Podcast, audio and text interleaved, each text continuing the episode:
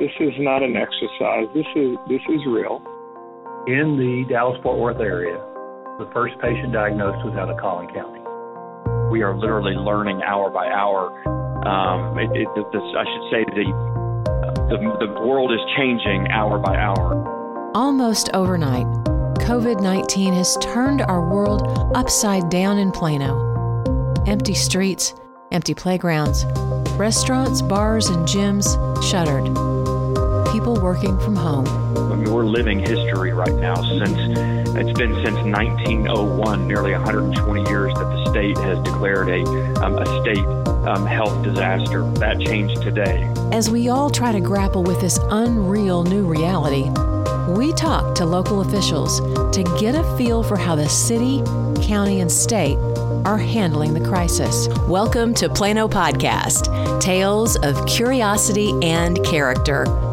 I'm your host, Tammy Hooker. And I'm producer Mary Jacobs. We're glad you found our little on air hangout with stories from inside of Plano and just outside of what you might expect.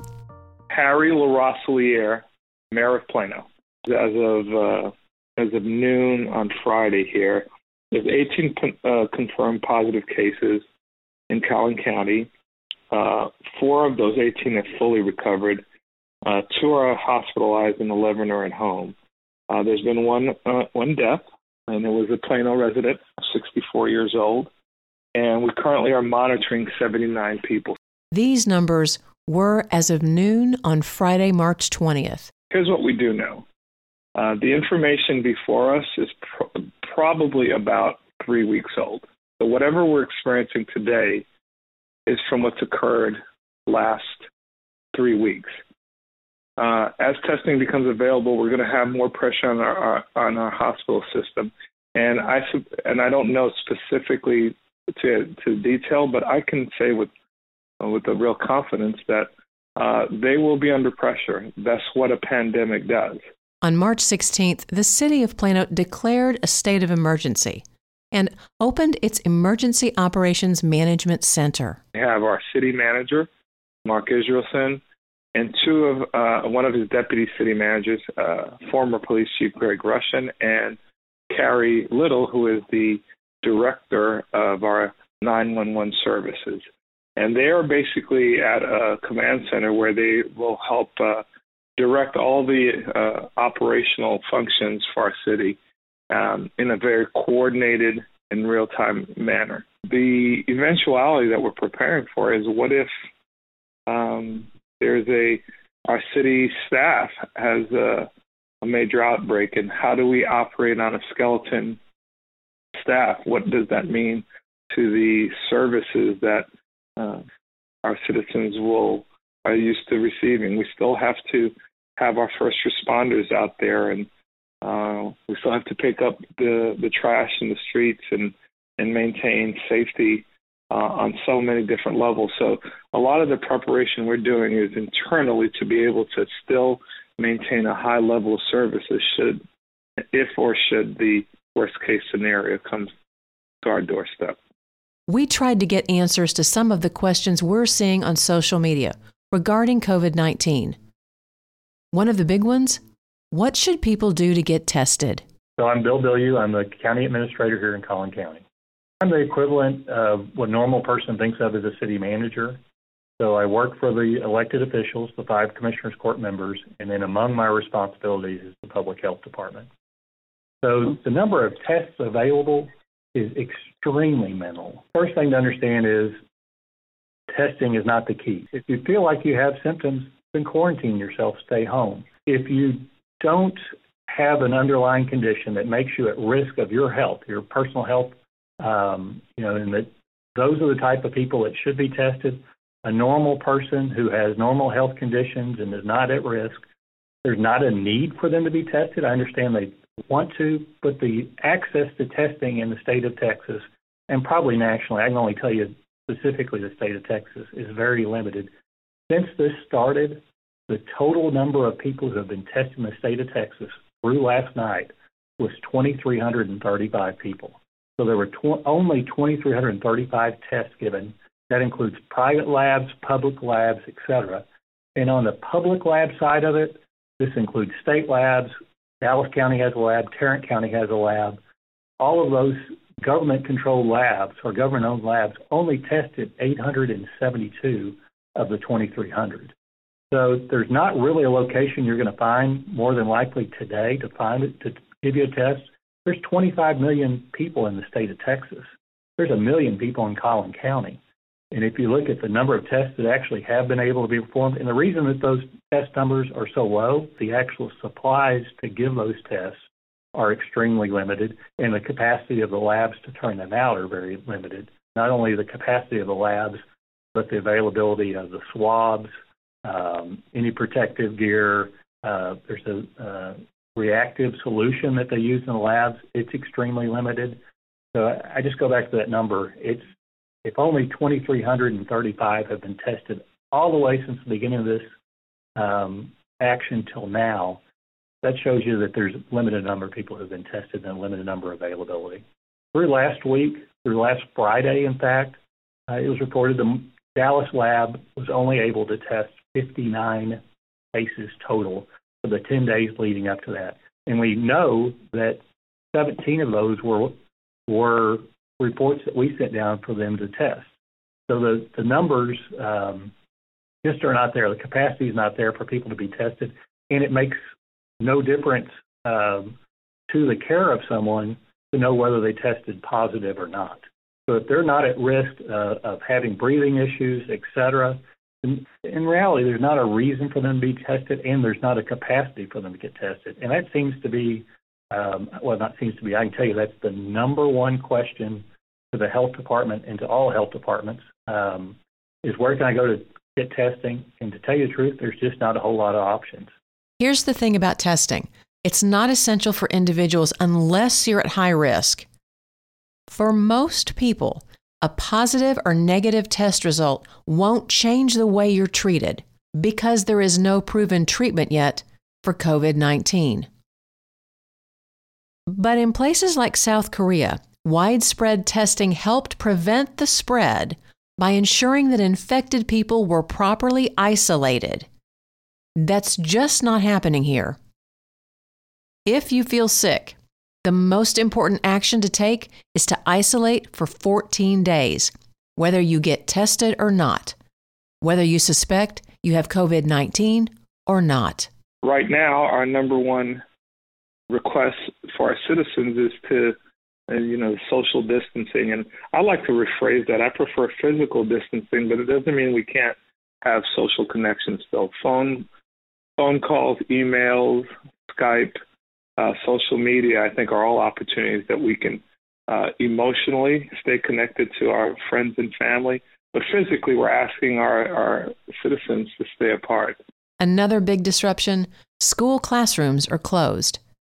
At the state level, officials scrambled to make sure that children's education would continue and that vulnerable children weren't overlooked. Jeff Leach, I'm the state representative for House District 67, which includes uh, large portions of Plano, Allen, Richardson, and Dallas, all in Collin County. The governor and state health officials declared a state health disaster. That hasn't happened since 1901. Not with SARS, not with Ebola, um, not with H1N1. The coronavirus is unique in that respect. So a lot of what we're involved in is getting and receiving briefings, giving briefings uh, with respect to how it's affecting local Collin County businesses, schools, our educators, parents, families, churches. We've been working very collaboratively with the governor to um, to on on school closures, on making sure that even while the school campuses are closed, our kids are still receiving instruction, that our educators are still paid, um, that lunches are still served uh, to kids that need them.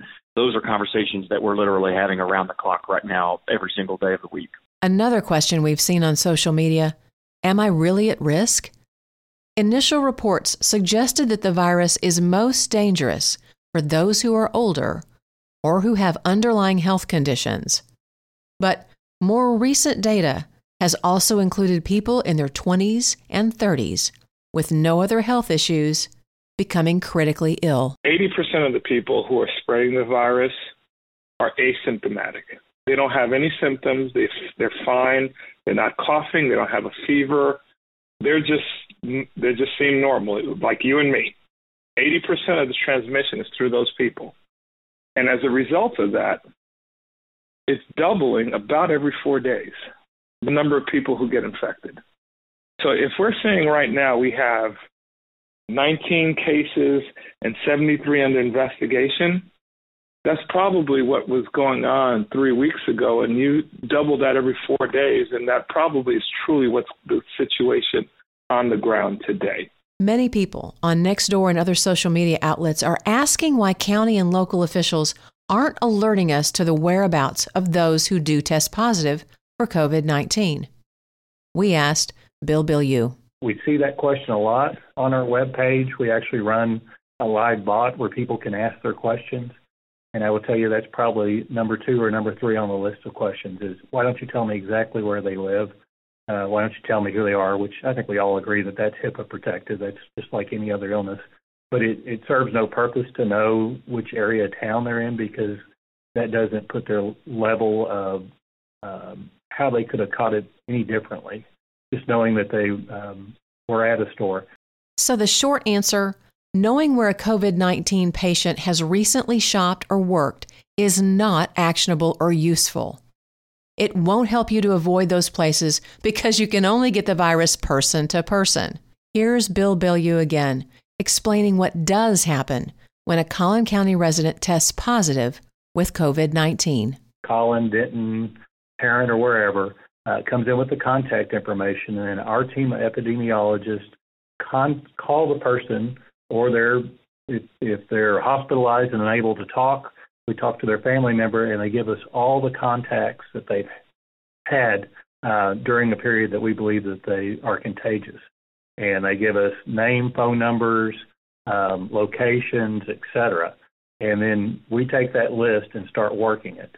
Um, with COVID 19 specifically, we're only looking for direct contacts, meaning people who actually physically saw them and were with them. So uh, somebody who's a relative of somebody who just saw him isn't one of our contacts. But when we we call the person who had direct contact, they can tell anyone they want. They don't know what person they were in contact with. That's uh, kept anonymous. That's uh, HIPAA protected.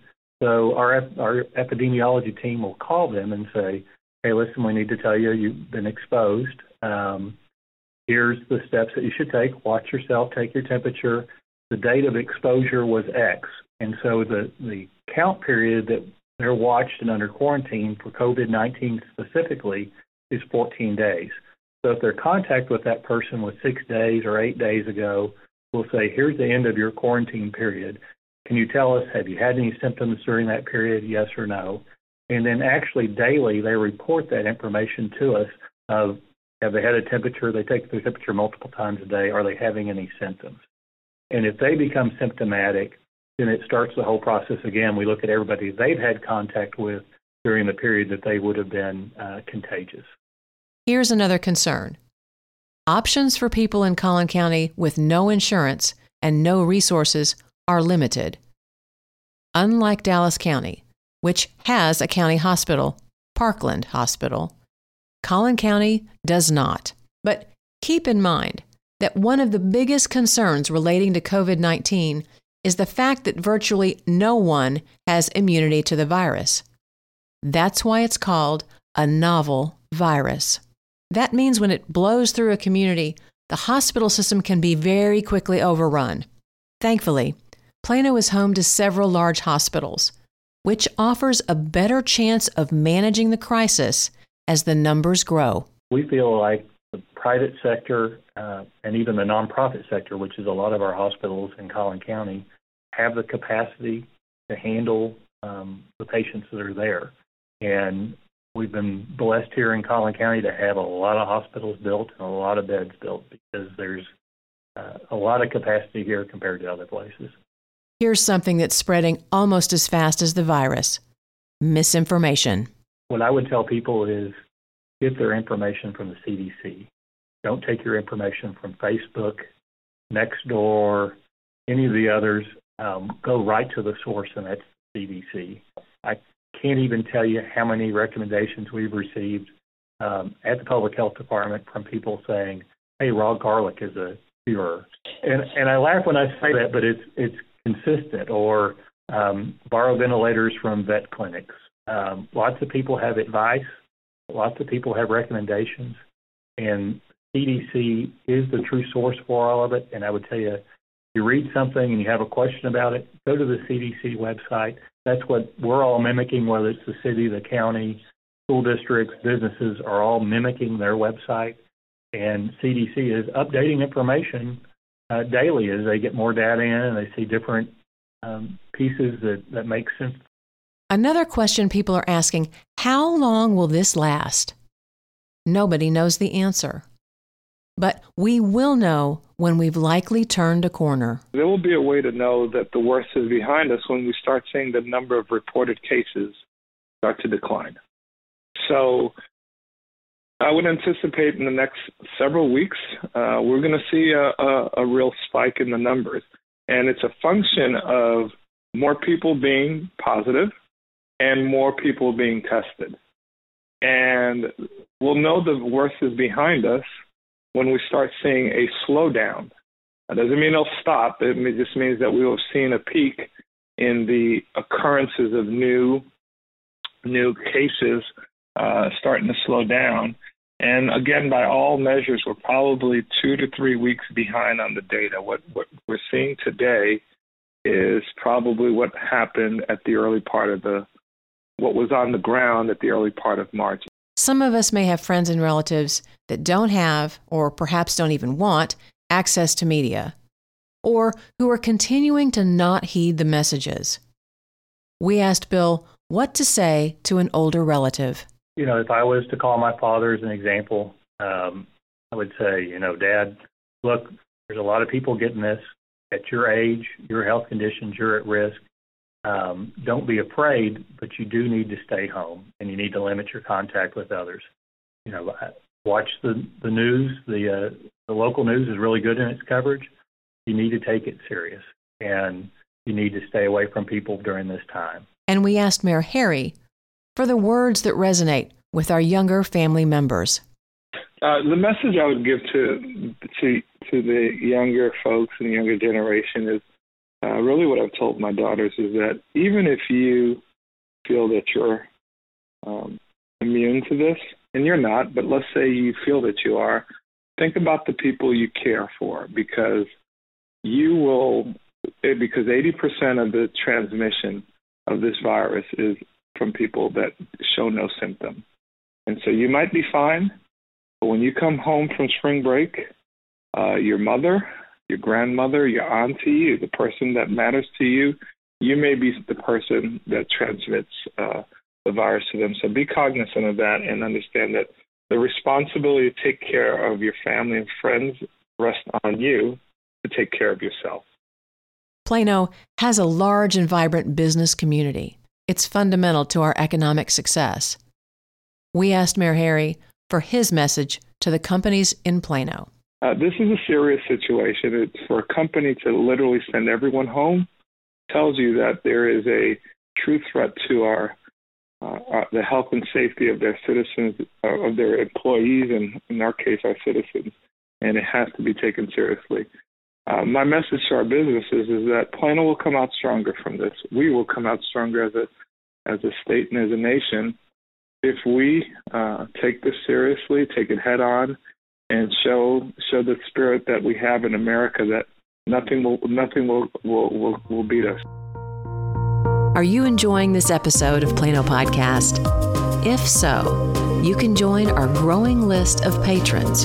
Visit planopodcast.com and click on the support tab for more information. Now, back to the show. With so many businesses closing and people losing their jobs, you can imagine how many people are hurting. At the same time, the nonprofits that usually serve these most vulnerable people depend on volunteers. Many of them are older volunteers and retired folks who are now wisely staying at home. Sejal Desai, Business Engagement Director, Communities Foundation of Texas. So, COVID 19 has had a tremendous um, impact on nonprofits across our community. um, everything from you know um, having to work remotely, which many of them do not have the technology in place to do, um, to losing volunteer uh, volunteers either from their uh, you know their corporate volunteers and or their long time you know senior volunteers. A lot of retired people who also come in on a regular basis. Uh, but just volunteer numbers are dropping, and so many of these nonprofits are dependent on volunteers to get their work done. Um, there's also been an increase in need in the community because of some of these changes, because so many people have been impacted, um, you know, either through their jobs or with kids being at school, and um, and just the changes in the way that we are living our lives these days. On the one hand, we have hospitality and restaurant, you know, workers, hourly workers that are losing their jobs. Um, on the other hand, we have nonprofits um, that are losing their volunteers, and most importantly, the stuff, um, you know, whether it's food or supplies, needs to get to the people most in need. To help fill the volunteer gap for these critical nonprofits, and to give some options to hospitality and restaurant companies and their service workers who find themselves unemployed, the Communities Foundation of Texas has partnered with an online platform called Get Shift Done. Uh, the Communities Foundation of Texas was delighted to be the philanthropic partner for a new initiative called Get Shift Done for North Texas. Um, this was the brainchild of two, um, you know, business and entrepreneurial leaders in our community, Patrick Brandt, um, who's the president of ShiftSmart, and Anurag Jain, who is the chairman of um, Access Healthcare and also the chairman of the North Texas Food Bank. The platform allows service and hospitality workers to work what are now unstaffed volunteer shifts and earn $10 an hour. Um, restaurant owners and companies um, that um, you know that employ hourly workers are able to become part of this platform by um, you know providing the shift workers and their information into the system. It is an opt-in program for the shift workers. It's an added benefit. This is one of the things um, you know companies can provide um, their hourly workers right as an option for work for them. Um, once these shift workers are in the system, they're able to see shifts at different nonprofits. So, say the North Texas Food Bank um, or Hunger Busters has um, a shift on a Thursday afternoon from 1 to 3, well, they can go ahead and sign up to um, go work slash volunteer at that shift. Um, and once they show up, um, they will get paid through the Shift Smart system, and it's ten dollars an hour. You know what this does is again, the shift workers get their work done. Um, the vol- the nonprofits get um, you know the support they need, and um, and and these these shift workers get paid. And so we're kind of in a way, uh, you know, supporting uh, two important, very important needs here in the community. So I have been speaking with restaurant owners and theater companies um, across our community. Um, I know that the Shift Smart team has as well, and um, and everybody's of course trying to grapple with this situation at hand. So um, you know, for sure, you will see Collin County-based um, nonprofits benefiting from this, but also Collin County-based businesses that will be able to take advantage of this platform. If you are a restaurant owner or a hospitality company, um, if you are a nonprofit, um, or if you are a donor um, interested in supporting this initiative, I recommend you go to getshiftdone.org and um, you will see that there is a placeholder for um, all three of these groups, um, and there are forms for you to fill out. So if you're a restaurant owner, you can fill out a form, and that will um, get to the Shift Smart team, and they will reach out to you. The same if you are a nonprofit.